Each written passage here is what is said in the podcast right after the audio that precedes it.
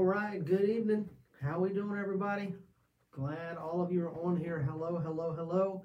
I love seeing your names pop up. Let me know you're watching. Some of you, I may know your face, but don't recognize your name on Facebook. You're welcome to be here. Maybe you don't even go to Liberty. You're always welcome to join us for Bible study. If you love Jesus and love His Word, this is the place to be. Now, I don't know about your house, but at the church right now, it is dark and it is raining. And, uh, winter's starting to set in already. I know the time changes this weekend, and uh, I don't know how you feel about all of that, but it sure does start getting dark early, and uh, makes me want to just bundle up on the couch somewhere and build a fire or turn the fire on, and uh, if you got gas logs, uh, and just sit there and enjoy uh, being in the house a little bit. I know I love the warm weather too, but there's something special about this time of year. Makes me want to be in the house to read and study, and uh, so. Glad you've joined us. There's nothing better on television, so just turn that off. There is uh, nothing to do outside. It's raining and it's dark. So grab your Bible, turn to First John, and we're going to get right into the book here in just a few minutes. And so I want to just say hey to everybody. Hey, Miss Karen. Hey, Miss Nan. Thank you so much for joining with me and uh, saying hey to me. I'm glad that all of you are on here. And uh, hey, Jerry. Nice to see y'all. Thank y'all for being with us. And if you're driving down the road, don't open your Bible. But if you got you're at home and you can, we'll be in First John. We'll be in First John chapter two. This is our fourth week in uh, First John, and we are moving through. Probably got maybe two weeks left uh, to finish up the book. With the last chapters will go faster than the first two because we'll lay a whole lot of groundwork, and uh, so we'll be getting into that. And I'm excited to teach it. I, I can't really explain to you how good it does me to study it and uh, hey, Tammy. And uh, I don't know if you get a whole lot out of it, but man, it helps me on the study side and uh, helps me in my walk with the Lord. And uh, so I'm excited to study, and I hope that you are excited to hear it. Hey, Brother Allen, peace to you as well. Now, let me remind you of some things coming up at Liberty. And uh, yeah, John, don't don't open your uh, Bible traveling to Florida. You just listen. And uh, but uh, let me tell you some things going on at Liberty. Of course, every Sunday, 9:30 and 11, God meets with us. And if you weren't in the service on Sunday, you just missed it. Worship was incredible, um, both services, and uh, and then the preaching just has been uh, unreal. Pastor Matt has just been really preaching. God's been helping him. He's always been a great preacher, but lately it just seems like God has just been piling it on because we need it. We need the encouragement. We need the conviction.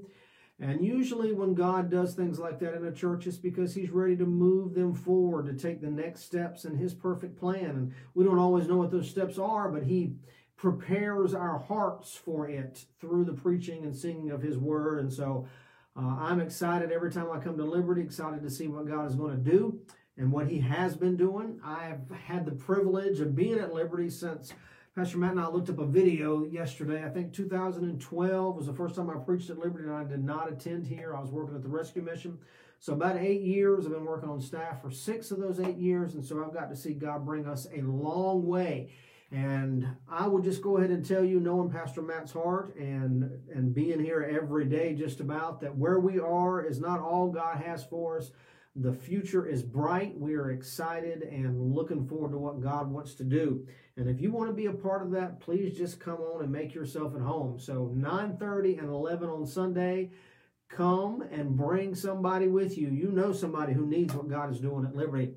And I hope that you will find that person, invite them to church. Always have somebody that you're working on. And uh, I will go ahead and give you a little inside secret, and Pastor Matt probably get on me tomorrow. But but we have a thing on our staff we call our four by four by four. It's four things I want to do, four four people I need to talk to in the next four weeks. And Pastor Matt always stresses that one of the four people that we need to talk to needs to be someone who is not in church that we are currently working on to bring them to Jesus and to bring them to church. And uh, whichever one comes first is fine with us. And so I encourage you to always be having somebody that you're praying for, working for, dealing with, encouraging, and inviting to church. You have multitudes, but have that one. Ask God to lay that one on your heart and invite them. And November the 7th, uh, that will be the Saturday after this next Sunday, we're having a fall festival here at the church at 2 p.m. Now, I understand all of the social distancing and things that go on. I get all of that. You practice as much as you wish and you be comfortable. But we did not, we're not doing trick or treat this year. And uh, because of some things, not doing Awana and trick or treat as part of our Awana program. But we are having a fall festival. That'll be on Saturday afternoon at 2 o'clock have some inflatables, working on some hay rides and some cotton candy and and uh, some popcorn, and things like that. We'll have a good time together, I promise. And uh, you can come, bring your kids, let them have a good time. And then November the 8th, of course, November the 8th, Sunday morning, we'll have service at 9:30 and 11. It'll be a tremendous service because it always is. Hello, Miss Kathy from Allentown, Pennsylvania. My sister lives in Pennsylvania, and uh, she lives near Dallas, Pennsylvania. I'm not sure where that is in relation to you, but if you should see her, tell her hey. And uh, I'm just kidding a little bit. But November the 8th is our Vision Sunday, and we don't we don't uh, normally have service on Sunday night, but uh, that Sunday we're having a special service at six o'clock, and Pastor Matt is going to come in, and we're going to be very casual and relaxed. We're going to have some music from the praise team, worship together for a while, just praise the Lord and rejoice. And then Pastor Matt's going to work through what God has laid on his heart, what he's looking forward to in 2021, what he believes God wants to do. The uh, some maybe some changes in our staff a little bit and some plans for things. And so it is an exciting time. We'll also be going over what God has done in 2020. And in spite of everything grinding to a halt because of the pandemic, God has been working and I'm just thrilled to be able to share some of the things that God did and uh, in Liberty during the COVID, and uh, and even now He's continuing to work. And uh, all right, Miss Kathy, north of Allentown. Now I know where she's at. It's been a long time since I've been up there a bit, and uh, but I trust that she is doing well. So please plan on coming to Liberty November the first for service. Don't forget to set your clocks. Let's see, we fall back, so we gain the hour, but it makes us makes it get dark earlier, and uh, and then service at 9:30 and 11.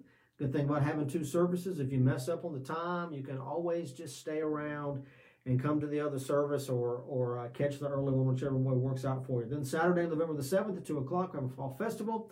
And then Vision Sunday night, November the 8th at 6 p.m. Of course, we'll have the normal service in the morning. And so excited about those things. All right, so Let's take our Bibles. Let's turn to 1 John chapter 2. Now, I want to remind you of a few things in review because what I'm going to talk about tonight leads right off of that. It's a continuation of these things. And um, I, uh, I want you to kind of stay with me. Now, I'll go ahead and tell you that some of the folks that uh, always encourage me online, especially on Wednesday night, are out of town this week. And uh, I don't know if they're in a position, I haven't seen them come up yet that they're watching, but I do know they're out of town. So I need some of y'all to take up the slack. All right. I'm in a room at an undisclosed location in the belly of the church, and I'm all by myself staring at a screen. And all I can see is your responses. And so, if something encourages you or blesses you or even makes you mad, I'd like to know about it. You can give me a thumbs up, smiley face, make a comment, whatever you want to do, and we will talk about it. Thank you, Carl. That's exactly what I need. Come on and preach. So, if you have your Bible, 1 John chapter 2. Now, last time we were together, I reminded you that 1 John is all about this word, fellowship, family fellowship, particularly. And I reminded you that fellowship always starts this way first fellowship with God, and it leads me to fellowship with other people. If you're a Christian, you by design want to fellowship with other Christians. If you are having to be in your house because of COVID, if you're separated from other people because of lack of transportation or something like that, you it bothers you. You want to be with God's people. I always worry about a Christian who is perfectly okay being the lone ranger all by themselves. They don't go to church, they just sit at home and read their Bible. I'm not saying they're not saved. They're just not walking in fellowship. They got to have it. Thank you, Miss Peggy. I appreciate that. And so God gives us these terms of family fellowship and reminds us about these two traits about him that we talked about last week. The one gets way more emphasis than the other. We always teach our children God is love, and I am so thankful that God is love. I'm so thankful. But that doesn't come until later on in the book. The first thing that God tells us is that God is light, and in him is no darkness at all. And reminds us that the holiness of God and the love of God work together in harmony, and we need the whole message. We don't just need to preach that God is love, we need to preach that God is light. Take this for an example, John 3:16. You can probably quote it with me. For God so loved the world that he gave his only begotten Son, that whosoever believeth in him should not perish but have everlasting life. We have quoted that a thousand times, but don't leave out 17 and 18, particularly 18, which tells us that he that believeth not is condemned already because he has not believed on the name of the only begotten Son of God. So we have the God is love, he gave his only Son, and we have the God is light, condemned already. That is the whole message of the gospel. And to leave one side or the other off is an error. Now I'll go ahead and tell you, I grew up And Pastor Matt, to some extent, grew up in the God is light side. Wasn't a whole lot of love in it. And I know that a lot of people grow up in the God is love side and they don't really emphasize the holiness of God. Both are ditches on the side of the road. All right. Get in the middle where the love and the holiness do not work against each other, but work in harmony together. And then you are balanced and biblical in your application. All right, God is light, God is love. And so when we were talking about God is light, last week I gave you three reasons or three proofs that we're walking in the light. I'm going to give them to you again. We've only talked about the first one for a little bit, and we'll get to the second one tonight. The three proofs that you're walking in the light, because it's easy to say that you walk in the light. And the Bible reminds us if we walk in the light, but we still live in sin, then we're a liar. But the but the three proofs are number one, having the right attitude towards sin. Number two, obedience. And then number three, rejection of false doctrine. So the right attitude towards sin, as we discussed last week in chapters 1, verse 6, verse 8, and verse 10, reminds us that we are not to minimize sin, but we're to have a Christ centered approach to sin, not a sin center.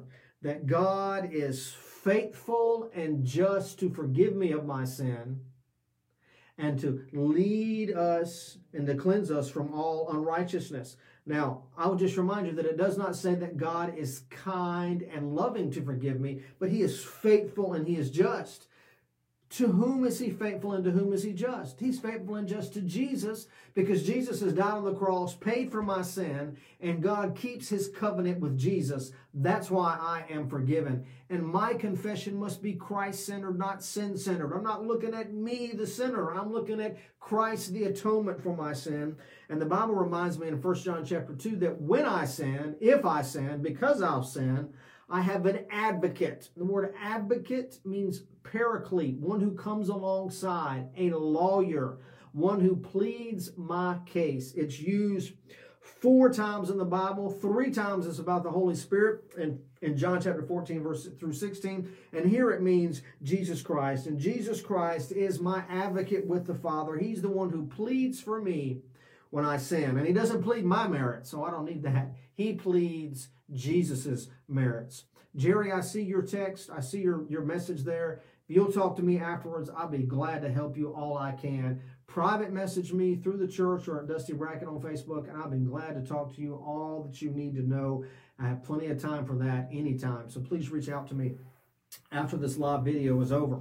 Our, our lawyer pleads his merits for us, not ours, all right? And so the first point of having the right attitude towards sin is having a Christ centered approach to confession. That was all last week. If you want more detail, go get last week's video off this page or go to Rooted with Dusty on YouTube and you can get it easily. All right, the second thing is, is that true confession, true confession not only makes is Christ centered, but true confession confession addresses sin and sins. All right, look at chapter 1, verse 7. He says, If we walk in the light as he is in the light, we have fellowship one with another, and the blood of Jesus Christ, his son, cleanses us from all sin, singular. And then in verse chapter 1, verse 9, if we confess our sins, he is faithful and just to forgive us our sins. Is this just plural and singular? Is that all there is to it? Of course not. There's way more to it than that. Because one represents what we are the other represents what we do. One is sin, what I am. One is sins, what I do. And true confession addresses both of those things. If you go back and you really want some light reading, and I'm, I'm, I'm being facetious on purpose, go read the book of Leviticus. Leviticus chapter 4 gives us the sin offering, tells us what needs to be done, and there is no definite act of sin mentioned. But Leviticus chapter 5 and 6 gives us the trespass offering. And by some people's counts, there are over 20 different sins listed that the trespass offering will cover. What's the difference between sin and trespass? One is what we are, one is what we do. And true confession includes both. Sin is what I am, sins is what I do. I sin because I am sin. I am a sinner because I am sin. The sin of what I am is the root of the actions, and God will always deal with us in true confession, not just about what we do, but about what we are. And so I would like for you just to think about the last time you really had some time with God where you confessed your sins. And I guarantee you, if you're like me, that most of what you confessed was what you did. God wants to lead you on in a deeper confession to confess what you are. That's what he wants to do. If you read Psalm 51, Psalm 51 is David's response to God after he had sinned with Bathsheba. And he never mentions his sin with Bathsheba, but he talks a whole lot about the fact that he was born in sin, that he was a sinner, that he is all of these things. And he dealt much more with what he was instead of what he did. Because we, we, we have an issue, which leads me to the second point, the third point of this true confession one time together. True confession says the same thing about sin that God says about sin. In fact, confession means, I'm not trying to be too technical, but the Greek word has two parts homo and legos. Legos, word and same. We know what homo means in this culture, absolutely. Same, all right? But, but logos, legio, has that idea of the word. So the same word. To confess means to say the same thing. In other words, God says some things about our sin, and my confession makes me say the same thing about sin that God says about my sin. See, God's not interested in an apology from you. He wants you to identify yourself with the fact that you are a sinner. And because you're a sinner, you commit sins. Let me put it to you this way I'm not trying to hurt anybody's feelings. I just want you to get the Word of God and understand it. All right? It's this idea. People tell me sometimes, hey, pray for brother. He's got a he's got a drinking problem. These teenagers have some hangups. They got a porn problem. I got a drug problem. The Bible doesn't call them problems. The Bible calls them abominations, iniquities, trespasses, and sins. I mean, honestly, how would you feel if you said, "Hey, I'm having a drinking abomination"? Yeah, I have, I have an adultery trespass.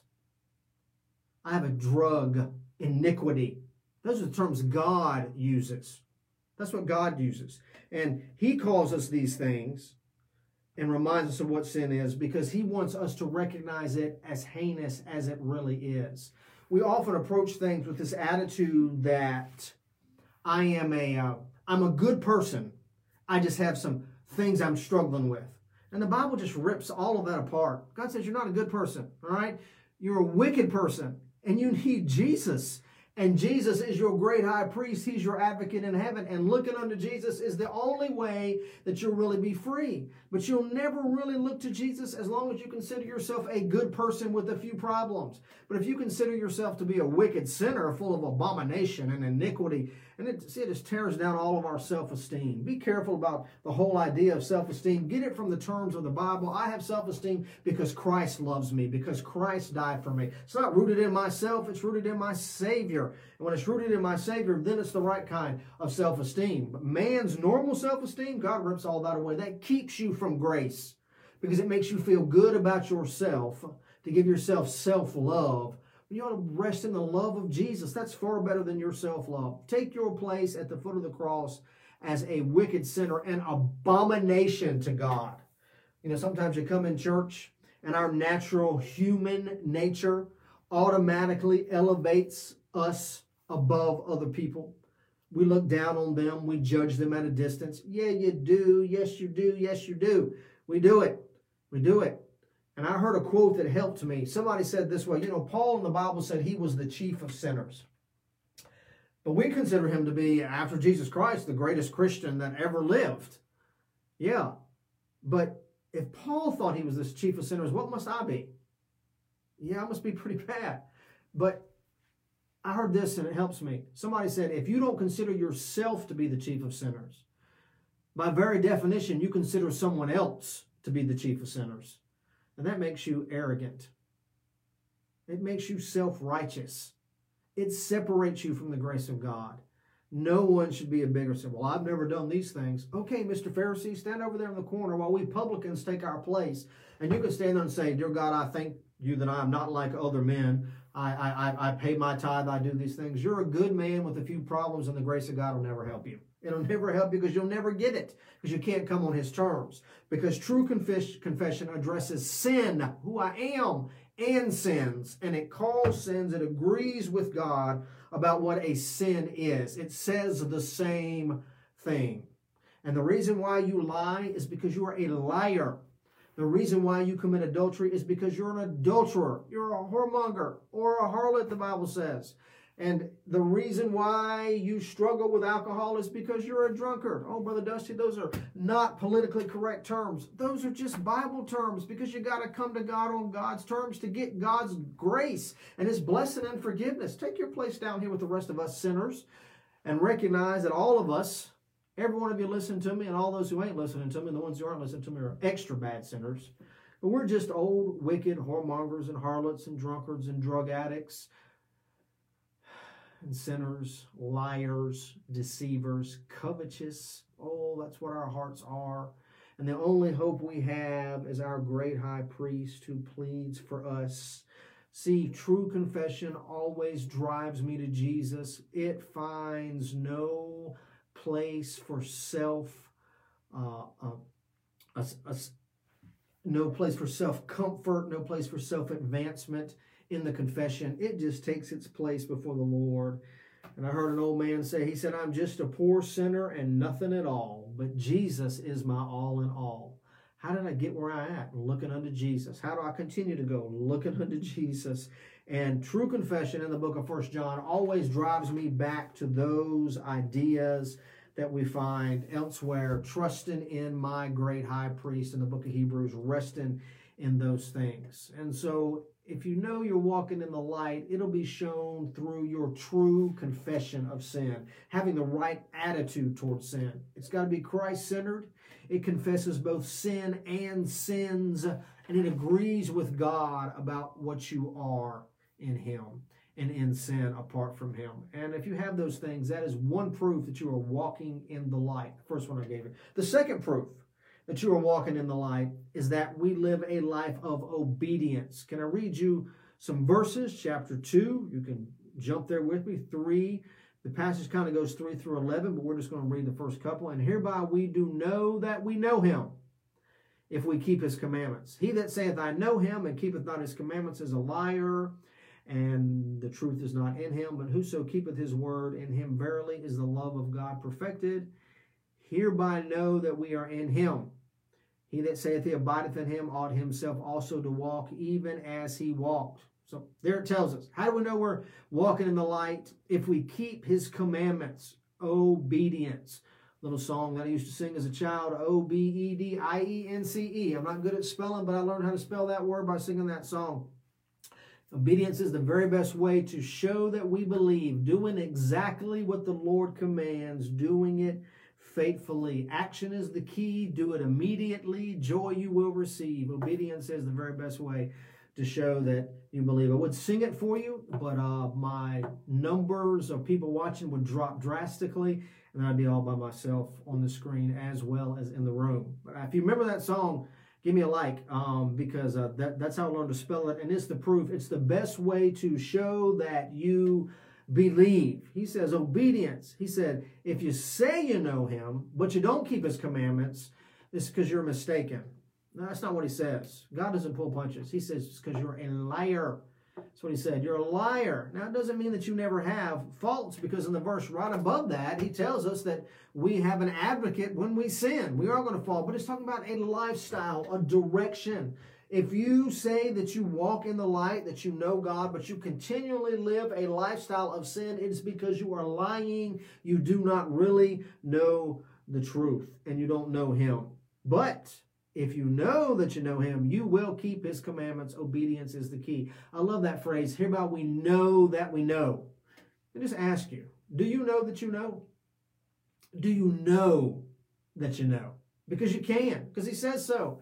And the obedience in your life is not what produces the knowledge, it's just the evidence that the knowledge exists. I know that I know because of what that verse says. Rick Boswell, I hope you sing it in your sleep all night long. Call me up and we'll sing it as a duet. Get the band back together and uh, we'll sing that song. All right, so when it comes to obedience, let me give you some characteristics of this obedience. I'm going to give you a term, and I hope that you will uh, not turn me off, just kind of think through it with me because it's not a word we use, all right? Our obedience has to be new covenant obedience. So, Brother Dusty, what is what is new covenant obedience? Well, understand the word covenant just means a promise, right? An agreement, okay? And the Bible is divided into two parts Old Testament, New Testament. All right? Word testament means the same thing as covenant. It's just another word, it's a synonym. So we have the Old Covenant and the New Covenant. The Old Covenant stresses what man must do. If you read, oh, if you read through the Bible in the year or whatever you're, you're reading through, you're reading the Pentateuch, all the laws and rules and regulations, and God's people could not keep it. They did not keep it. They were um, placed into captivity, separated from God, what you must do. But the new covenant emphasizes what has been done for us in Jesus Christ. God does some things for us, and we just embrace what He has given us in the new covenant, and we live in the era, in the age of God's grace. All right? But because we have the grace, certain things are expected of us our obedience is not the obedience of the old covenant. You need to do it. That is drudgery, it is bondage, and I lived under that most of my life. But the new covenant is living and obeying because of the grace of God and the work that He's done in our hearts. Philippians 2:13. Can you say this verse with me? No, not that one. I can do all things through Christ. No, no, not that one. 2:13 says that is God that worketh in you both the will and to do of his good pleasure, both the desire and the performance of his good pleasure. God works it in us. All obedience is new covenant obedience if it's true obedience. And so, one of the hardest things I got to do is to get my children, well, the only one living at home now, and the only one I have any hope for. Sorry, Zach, Mackenzie, Levi, and Andrew. But the only one I have any hope for is, is for Porter, and I got to teach him. He's living under the old covenant right now. He must do it because I said so. That's the law. That's the rule in my house. But eventually he'll grow up and I want him to enter into a new covenant. I want him to do it because of the relationship that we enjoy, because of the fellowship that we have with one another. That's what I want him to do. That is new covenant obedience.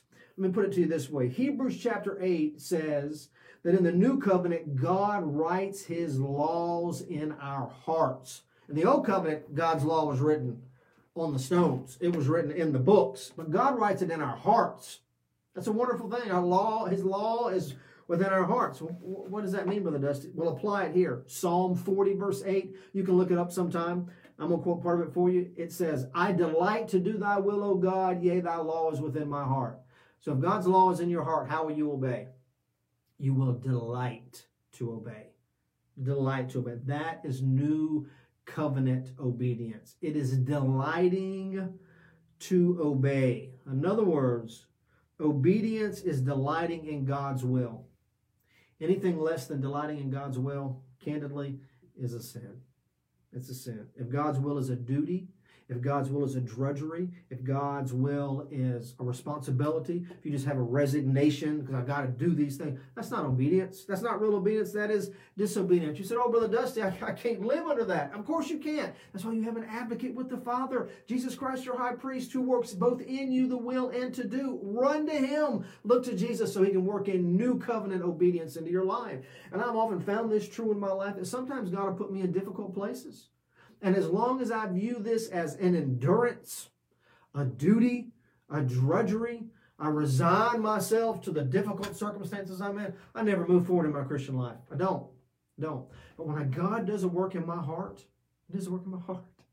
And I get to the place where I delight to do His will, when even the things that I hated to be involved with, the circumstances that I do not like are surrounding me, but I embrace them because they are from the Lord, that is moving forward in my Christian life. That is new covenant obedience. Now, if you've ever heard me talk about my kids at all, I used to have a rule growing up. You can ask my kids right now, anytime you want to, about how they have to obey. All right? When they were growing up, I told them they had to obey three ways walk up to Zach on Sunday morning and ask him how, to, how he had to obey, he'll tell you. He said, when we were growing up, we had to obey immediately, completely, and sweetly. Immediately. As soon as, I, as soon as dad says something, got to go do it. completely. Whatever he told me to do, I got to do it all the way. Sweetly, I got to have the right attitude while I do it. Because if you're stomping around, groaning, and complaining about what you have to do, you do not really obey. Thank you, Anna. Immediately, completely, and sweetly. That is new covenant obedience. It is delighting to do his will. Yeah, and that's what he means when he says in chapter 2, verse 3, and hereby we know that we know him if we keep his commandments. See, the word keep there does not mean just observance, right? That's old covenant obedience. Keep has the idea of being a keepsake. It is this that I keep his commandments. I, I treasure them. I, I, I, I, keep them close. I, I hide them and I, I, tuck them away. I keep them close to me. That's what the term means. All right, That's to keep His commandments, and it drives me back to my great High Priest, Jesus Christ, and looking unto Him. And I added the little addendum of things I used to say at home: immediately, sweetly, or completely, or I will beat thee. That's what I used to say at home. But and I was trying to keep that on the down low so that I'm not arrested for child abuse. And uh, so, uh, teasing a little bit, but having the right attitude of obedience to the Lord is new covenant obedience. And we know that we know him if we keep his commandments in a new covenant fashion. And we delight to do his will. What is your response to God's will for your life? I know some of you on here have struggles. Oh my, your lot in life is difficult. And lots of times, I kind of look at some people that I know and I just pity them. But do you want pity? No, I don't want pity.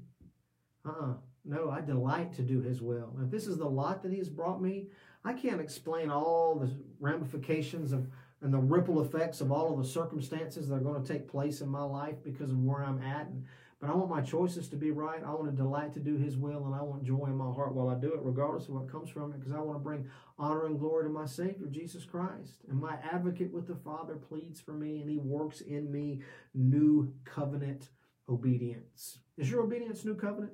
Do you delight to do His will? You just endure His will. Do you delight to read your Bible? Do you delight to pray? Do you delight to go to church? Or is it a drudgery?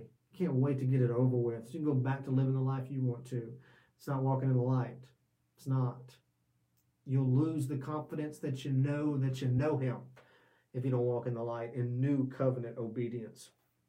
The second part of new covenant obedience is that true obedience accepts God's commandment and commandments. So, oh, here we go again, Brother Dusty, singular and plural. I know, but look at it with me. 2 3. Anybody we know that we know him if we keep his commandments. And then in verse 7, Brethren, I write no new commandment unto you, but an old commandment. He says, oh, it's just singular and plural. No, there's a difference. Because here's what I want you to understand. One represents the commands of God in toto, totally. One accepts the commandments of God in piecemeal, individually. One is the will of God, one is the application of the will. It's, uh, explain it like this. So, this book, this Bible, this huge Bible I have, I had this Bible for years, but I hard to get rid of it. So, this Bible represents the will of God. So, God comes to you and He says, Here, do my will. You say, Oh, let me see what your will is. He says, No, no, no, no. Just accept my will. Well, I, before I can say yes, I, I, need to find out what your will is going to. Oh, no, I, mm, mm, no. He didn't allow us to do that. He says, Take my will, my commandment in total, and take it without ever seeing it. Sight unseen, take my will. Yield to me. Make me the boss. Let me rule and reign in your life. And then, day by day, you can flip it open and say, oh, okay, well, I've already accepted your will in totality. So if this is the will for today, then I accept it because I've already accepted the whole. The individual part is not hard to accept if you've already accepted the whole. The problem is that we as Christians want to take God's will, flip it open, pick out the parts we like, do those, and not keep the parts we don't like, throw those out. God says, no, if you're going to have obedience, accept it as a whole before you can ever accept it in part. Because if you do not keep the whole, then you're not really keeping the parts because the whole includes the parts and you can't separate the two. I, often talk to the guys at the rescue mission about this in relationship to God's will. I say, you know, what if God came to you and He says, look, you know, here's here's this piece of paper. I'm gonna rip it out here. He said, this piece of paper represents my will, and I want your signature at the bottom. Okay? Where, where's the will? Well, I'm going to fill it in later. You go ahead and sign first that you're going to keep it, and then I'll write the rest of it. I mean, how many of you would sit down in a contract and the person you're signing the contract with said, go ahead and just sign the bottom of the paper, we'll fill it in later? You'd say, no way, Jack. I got to read. I got to understand. I'm not signing my name to something and I don't even know what's written. That's exactly what God is asking you to do. He's asking you to sign your name that you will do His will, and then you let Him fill that in however He wants to, in whatever way He wants to, because He knows what's best for you. That is accepting the commandment. And when you accept the commandment that way, then day by day you learn to accept the commandments. And the reason why some of us listening, or maybe not listening, have such trouble with the commandments is because we have never accepted the commandment. We have never taken his will in total and yielded to it in obedience, that he has the right to do whatever he wants in my life. He's the king, he gets it all. And so we struggle when he comes to us with these day to day things. But the day to day things are of no consequence if you have accepted it in total.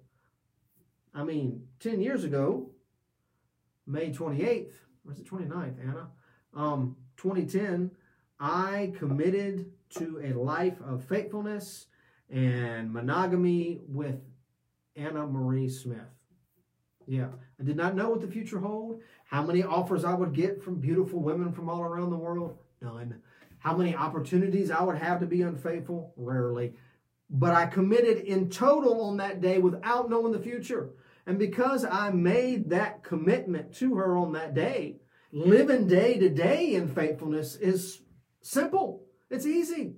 But you know, if I hadn't made the commitment, I mean, if we were just shacking up living together, then it wouldn't, it would be much more difficult to be faithful because I've never made, I've never accepted it in total.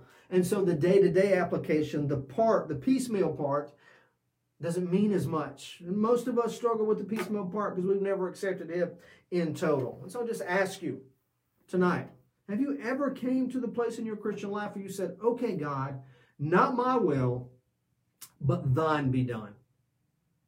I'll sign the paper. You get it all.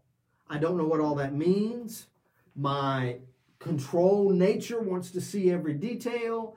I want to build hedges around certain things that I look to for confidence and strength. I want to know what's going to happen with my kids, where I'm going to live, how I'm going to spend my money, where I'm going to do all of these things. Where don't call me to the mission field. Don't ask me to preach or teach a Sunday school class. I might work in the nursery. I don't know if I don't have anything else to do. I'll help park cars.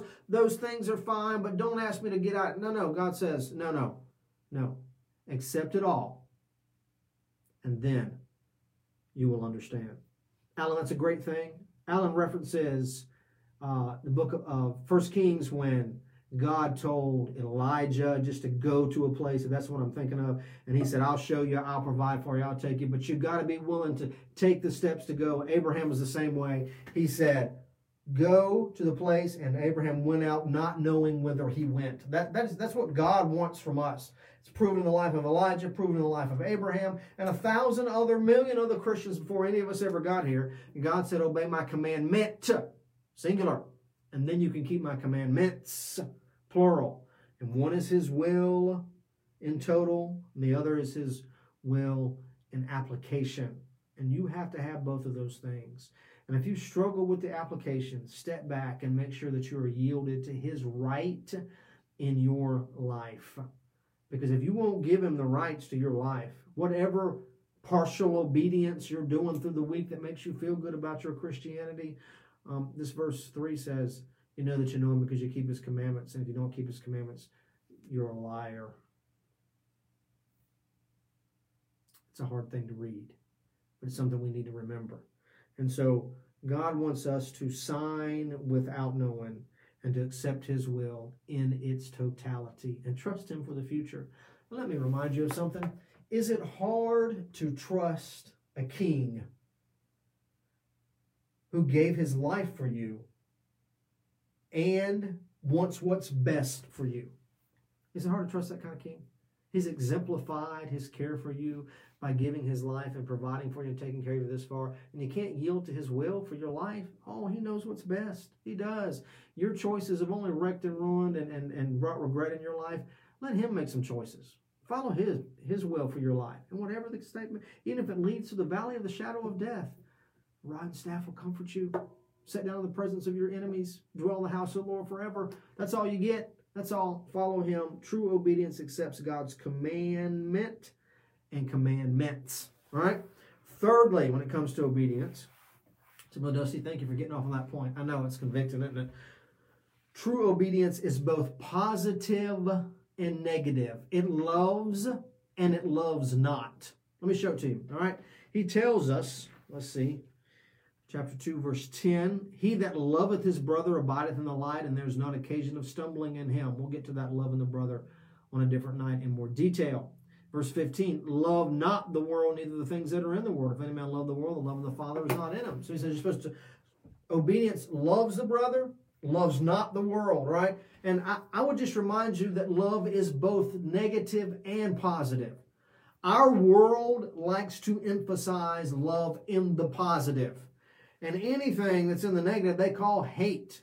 Well, let me just remind you that you cannot have true love unless there is some love not, unless there is some hate. All right?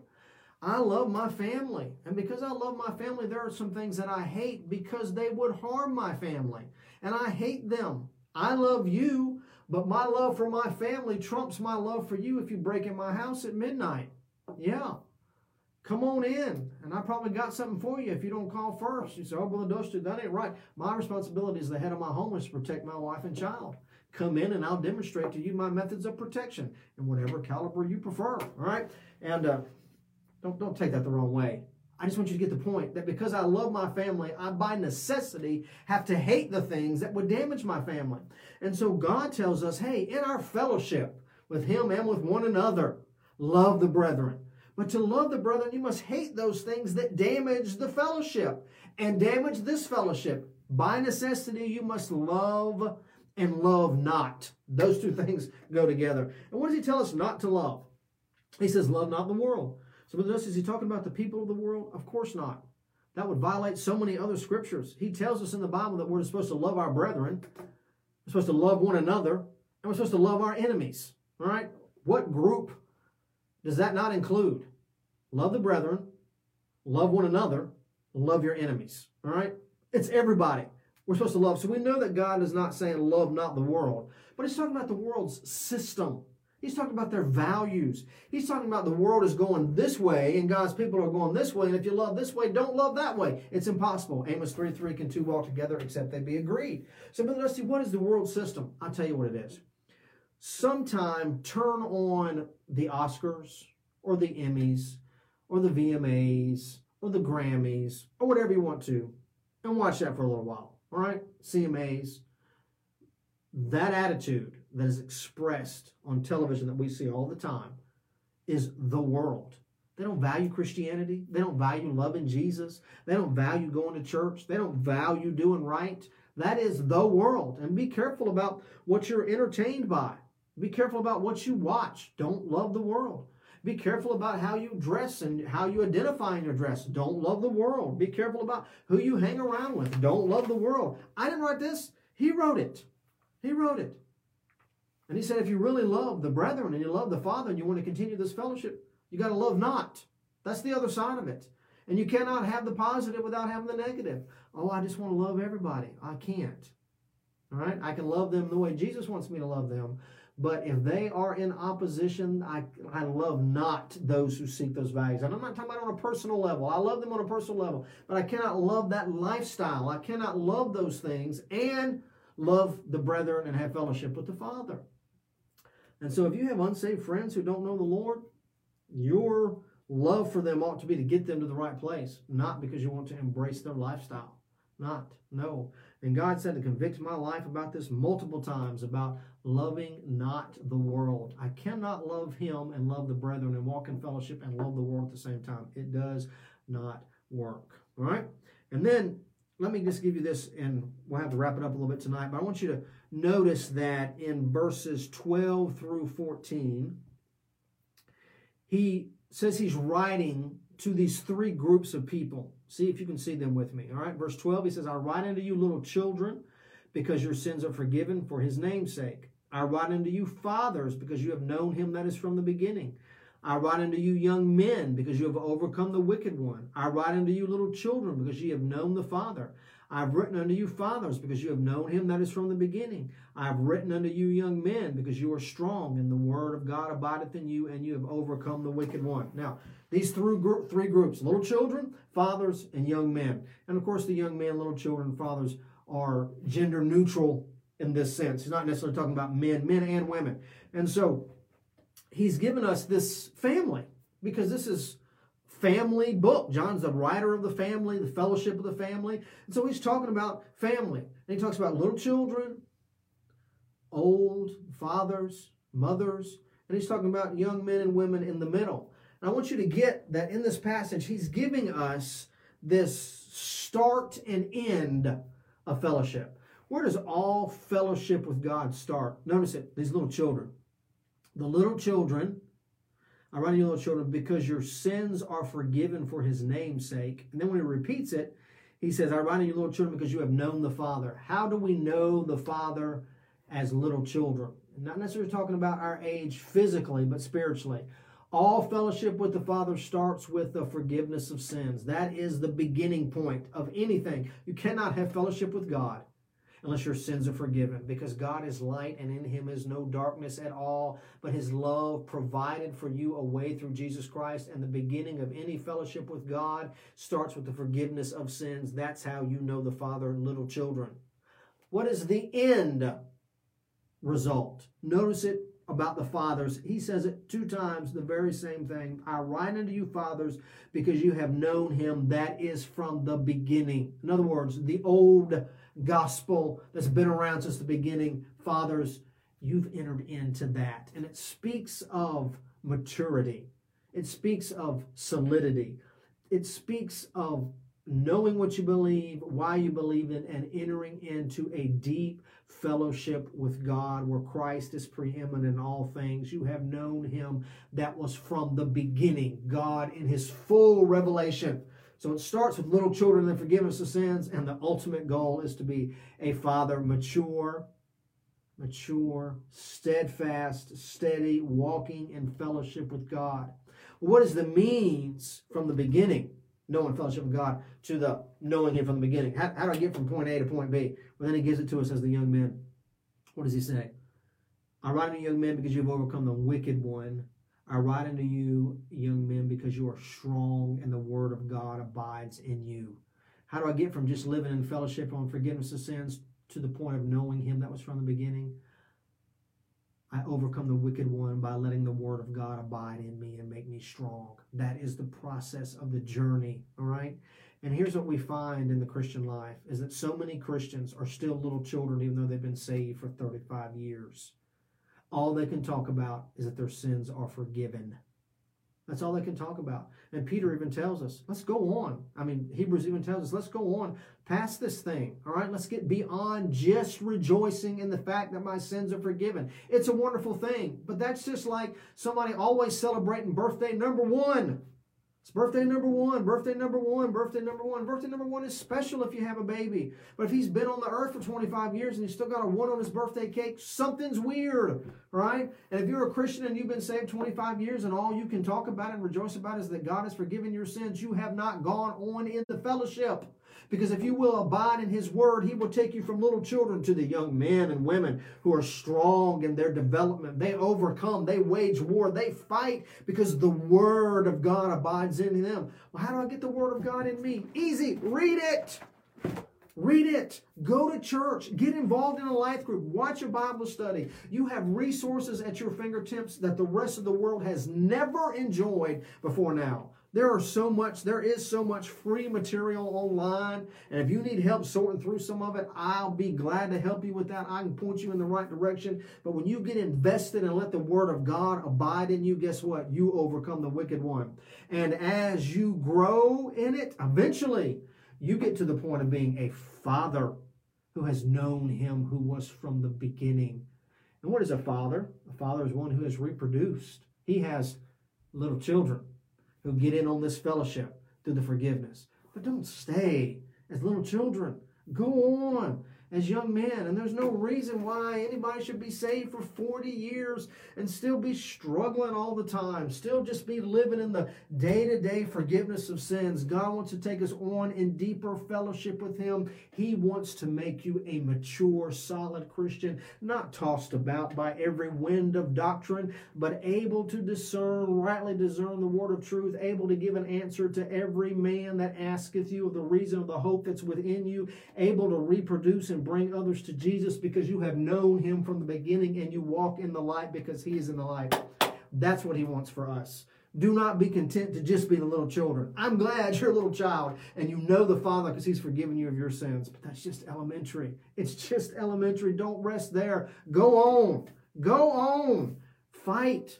Overcome the wicked one. Abide in His word. Become strong in the faith. Put on the whole armor of God and learn to walk in obedience before Him. And eventually, God will bring you to that place where you will know Him that is from the beginning. And this is life eternal, that we might know Thee, the only true God, in Jesus Christ, whom Thou hast sent. You want abundant, overflowing life? Get to knowing Him and learn it through abiding in His Word. So, Brother Dusty, I'm walking in the light. Really? Do you have the right attitude towards sin? Right attitude to confession? Do you have the right spirit of obedience? You have obeyed his commandment and his commandments. You have? Embrace these things? Then don't stop with just being a little child. Abide in the word. Go on so that he may produce in you what makes you a father, mature, steadfast, grown up, able to handle meat and not just milk. All right? So, next time we're together, we're going to talk about the third proof that we walk in the light. The first, right attitude towards sin. The second is our obedience. And the third is the discernment of false doctrine. And if you want to read ahead a little bit, feel free to go ahead, starting about verse 18, go down through the end of chapter 2. We'll be talking about that next time we're together. And uh, if these if these uh, Bible studies have helped you a little bit, share the video with somebody. Pass it on. It's easy. Just click share at the bottom. It is my privilege to teach. It's my privilege to study. You just don't know how much it helps me. And when I see that it helps you, it just helps me even more. So thank you for this fellowship and our time together. Thank you for taking an hour out of your night and just sitting around the Word of God. And if there's something inside of you that loves these things, just think what eternity will be when we don't have to get up and go to work tomorrow and we'll sit around in heaven and enjoy the presence of God. You said, but listen, we'll know everything then. Oh, no, we won't. No, no. We'll go on in our understanding of who God is because God is an inexhaustible being. And so in heaven, we'll still be discovering and understanding things about Jesus without the shackles of these flesh, and it'll be an incredible time. Thank you for thanking me. It is my privilege to be with you. Uh, you can share this video. If you can't get it on Facebook, you can watch it on YouTube through Rooted with Dusty. You can look it up. All his videos are there. Anything put there just to help you understand and grow in the knowledge of God, abide in His Word, and become a father. I'm excited about what God is doing at Liberty. I'm excited to be part of this. I'm excited that Jesus is coming and all this chaos all around us. Our God is on a throne and nobody's voting on him on November the 3rd. He'll be God on November the 4th and the 5th and on through it all. And eventually, all these people squabbling and fighting on TV will take their place before him, and every knee will bow and every tongue will confess that Jesus is Lord to the glory of God the Father. Looking forward to that day. I love you. Thank you for watching. Have a good night.